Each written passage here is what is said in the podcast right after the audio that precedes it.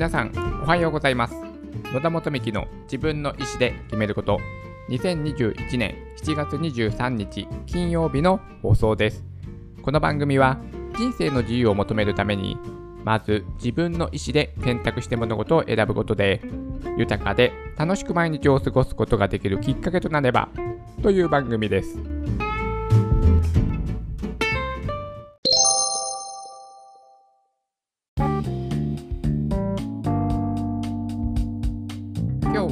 仕事が早い人の7原則についてお話をしたいと思います。あの人はなんでね仕事が早いのかなとかちゃんとね定時に帰っているけどもどうやって仕事をしているんだろうとかですね。まあ信頼尊敬する先輩とかねすごくね憧れる仕事のやり方をしてるっていう人がいると思いますが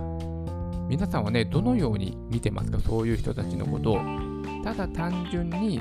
作業が早いのかそれとも効率がいいのか仕事が早いっていうのはねどういうことなんだろうかっていうことをその何でしょうどうやったらね仕事が早くなればいいっていうふうなことを考えてはいるのですが本当にね仕事が早くなる方法仕事が早いとはっていうね深くね考えたことってねなかなかないと思います。パッと考えるとやっぱ能力の差があるのかなと。ね。例えばあの人はあの有名な大学に出ていて学力が高いから仕事ができるんだとかですね。そういったことではね実はないということにね私も気づきました。能力にねそんなに差はないと。私はね今よく考えているのはもう考え方。ここがですねすごく、えー、人と人の差をつけると思ってます。能力ではなく考え方、まあ、物の捉え方とか物の見方とかいろいろ表現がありますが私はねあの端的に考え方っていう表現をしておりますがここがね実に大きな差を生んでいる部分だと思っております。それで今日はですね仕事が早い人のま7原則ということですね。まあちょっとテクニック的なお話になるかもしれませんが、仕事が早い人、仕事が早いとは一体どういうことなのか、どういうことをやっているのかっていうことについて一つずつお話をさせてください。まずはね、一つ目、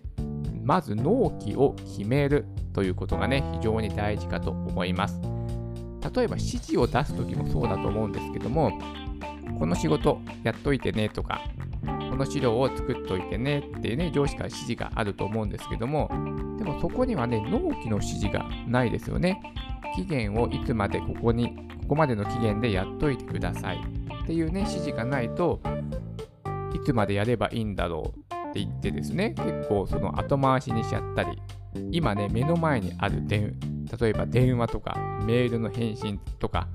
ね、今目の前にある仕事だけをやってしまって、まあ、本来ね、やらなきゃいけない重要度の高い仕事を後回しにしてしまって、あの資料できたとか、ね、あの企画書どうなってるっていうふうに上司から言われても、いや、まだできていませんっていうふうなね、回答をしてしまうと、上司の評価はね、まあ、得られなかったり、まあ、自分自身にちゃんと期限をね、設けておかないと、個一個のね、仕事がね、終わっていかない。結構なーなーにね、流れるようにね、時が経ってしまうっていうことになってしまうと、あ、あの仕事やっていなかったとかですね、そういったことになるのではないでしょうか。はい。だから一つ一つの仕事をちゃんと明確に期限を決める。これがね、まず一つのポイントとなります。はい。で、二つ目のポイントは5秒以内に動くというものなんですよね。人というのはですね、5秒間あるとやらないね、理由を考えるそうです。ね、私もね、胸に手を当てるとね、そういうところあります。やらない理由をね、考えてしまう。今はこっちの仕事を優先しないといけないから、ちょっと今取り掛かっても時間が足らなそうだから、そう、時間内に終わる仕事をやろうかなとか、いろいろですね、人はね、やらない理由をあれこれと考えてしまう生き物ですので、だからもうね、すぐ動く。これがね、とても大事だということです。人はですね、5秒以上時間があると、やらない理由を考えてしまうそうです。なので、やらなければいけないことはもうすぐ動く。はい。これが2つ目のポイントとなります。で3つ目、これはね、動きながら考えるというものです。そもそもですね、その完璧なものってね、ないですよね。よーく考えると完璧なものはない。例えば、ここまでの資料を集めてから企画書を作り出そうとか、ここまで出来上がったら何かを動き出そうとか、まだまだ企画書が練られてないから行動には移せないとか、そういったことで何かね、ここまでっていうラインを決めてしまうと、結局ですね、そこのラインに到達しないとか、到達するまですごく時間がかかってしまうとか、もしくはもう時代というものは常にね、動いているものですから、その時は、まあそれがね、一番良さそうなね、最適化の答えだったかもしれないですけども、ちょっと時間が経つにつれてきて、まあ、業界の現状とかも、まあ、移り変わってきていて、ちょっとね、当初考えていた案では難しそうだなんていうことにもなりかねませんので、とにかくですね、動きながら考える。そういった方が仕事はね、早くできるというふうにね、思っておりますし、私はね、やっぱりね、自分がね、動くことによって、周りがね、助けてくれるんですよね。自分が動く、自分が先頭になって動くことによって、自然とですね、助けてくれる人たちがね、現れてくれるんですよ。そして、まあ、それね、まあ、助言をくれたり、手伝ってくれたり、作業をね、やってくれたりとかするので、まずはね、動く。さらに自分が動き出すっていうことがとてもね、大事だと思っております。そして4つ目、これがですね、徹底的に細分化するというもので、結構ね、皆さんね、大きなくりで捉えている、抽象的にね、物事を捉えているっていうことが多いかと思います。まあ、抽象的に捉えた方が楽ですからね、ものを考えるか、考え方として、捉え方として。例えばですね、まあ、なんでしょう。今度の企画会議にプレゼンテーションするための、まあ、パワポの資料を作りますっていう目標だけだと、パワポの資料を作る。すごく大きいですよね。ざっくりしていて。で、何から取り掛かっていいかね、まあよく本人もわからなくなってしまうと思うんですよね。で、結構この行き当たりばったりに仕事がね、取り掛かって、結局は遅い資料作りがいいものがね、できなかったりしますので、仕事というのは細分化をしてやっていく。例えば、そのパワポの作りだったら、まず構成を考えるとかですね、まあ、タイトルを考えるとか、まあそうでしょうね、時間配分を考えるとか、まあその画像データをね、ピックアップするとか、そういった風に仕事を細分化して、まあ、その細分化すればするほど、まあ、大体これぐらいの時間で終わりそうだなってね、大体感覚でわかると思うんですよね。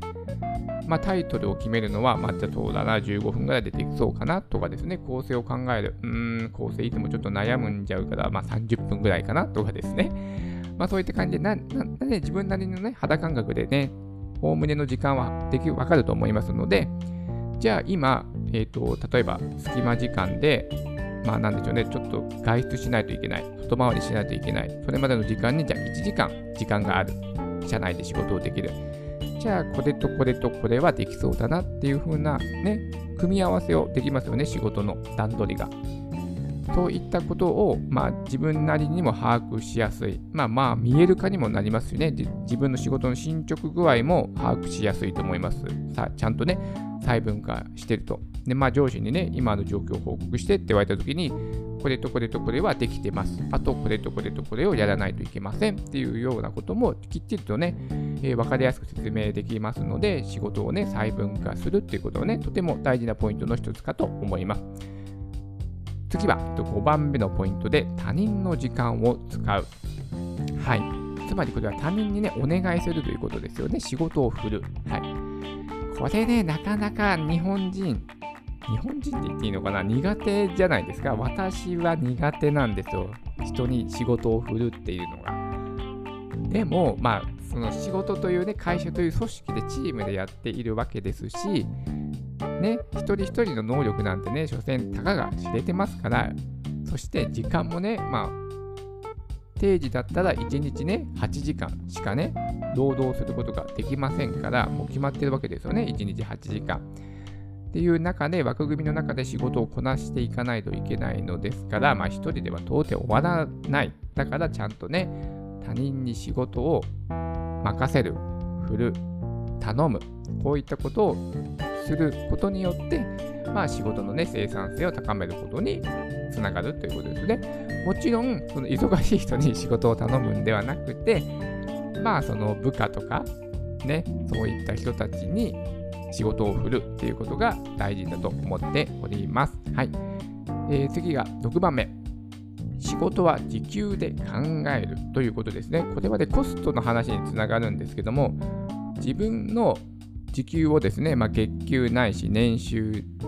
からそれをね、労働時間で割って、ちゃんとね、自分の時給がいくらなのかを把握して、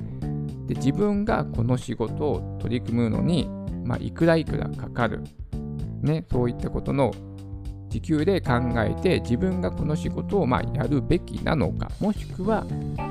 頼んだ方がいいのか、例えば、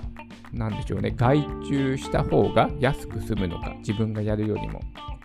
そういった感じで自分が自分の時給を計算して、そのコストをかけてこの仕事をやるべきなのか、やるべきではないのか、まあ、やった方がいいのかなとかですね。そういったコストも考えて、もしね、コストがかかるのであれば、外注した方が安いっていう場合もありますから、ね、外注すれば、まあね、その経費も、ね、削減できるし、その頼めば丸々の時間もね、浮かすことができるというわけですから、そういったですね、コストのバランスを考えるための、え、指標として、物差しとして、時給をね、把握しておくってことも、まあ大切なポイントであります。そして最後、7つ目のポイントが、やらないことを決める。これはね、非常に重要なことだと思います。皆さんね、あの仕事を日々している中で、これって無駄だよなって思うことって絶対どの会社でもあると思うんですよ。絶対ありますよね。なんでこんなことをしてるんだろうなんでこんな無駄なことをしてるんだろうこれだってね、ね、なんでしょうね、えー、デデータでやり取りした方が全然早いよねとかですね。例えば、あと会議ですか？こんな会議無駄だよねっていうので、絶対やりますよね。それです。それをやらないっていうことをね、決めましょうっていうことです。でも、みんなね、無駄だって思っているのに、惰性でやっていることってね、ありあって、しかもそこにメスを入れるのってね、結構難しいですね。部長、その会議無駄だと思いますのでやめましょうなんてね、担当直入に言ってしまったら、結構ね、関係性が悪くなっていう、ね、しまうっていうこともありますので、まあ、そこはちょっと言い方がいろいろ難しいところもあるかと思いませんが、絶対、もう絶対って言ってしまいます。絶対に無駄だと思っている仕事っていうのはあるので、そこをやらないというふうに決めることです。そうすれば、すごくね、時間を短縮することができます。例えば、いつもね、えー、無駄だと思っている会議が1時間あったとすれば、そのね、会議に出なければ、1時間時間が浮くわけですから、まあ、とはいえ会議に出ないっていうのはね、なかなか難しいと思いますので、そこはね、いろいろとね、会議のやり方を変えるなり、もっと時間を短くするなりのね、提案をしていかなければならないと思いますが、まあ、こういうこういうことですね、例え話で言うと、やらないことを決める。これがね、非常に重要なポイントかと思っております。はい。今日はですね、仕事が早い人の7原則ということで、えー、7つの、ね、項目をお話しさせていただきました。1つ目が、まず期限を決める。2つ目が、5秒以内に動く。3つ、動きながら考える。4つ、徹底的に細分化する。5つ、他人の時間を使う。6つ、仕事は時給で考える。7つ目、やらないことを決める。はい。それからですね、仕事が早い人の7原則として今日はね、お話をさせていただきました。それでは今日も素敵な一日になりますように。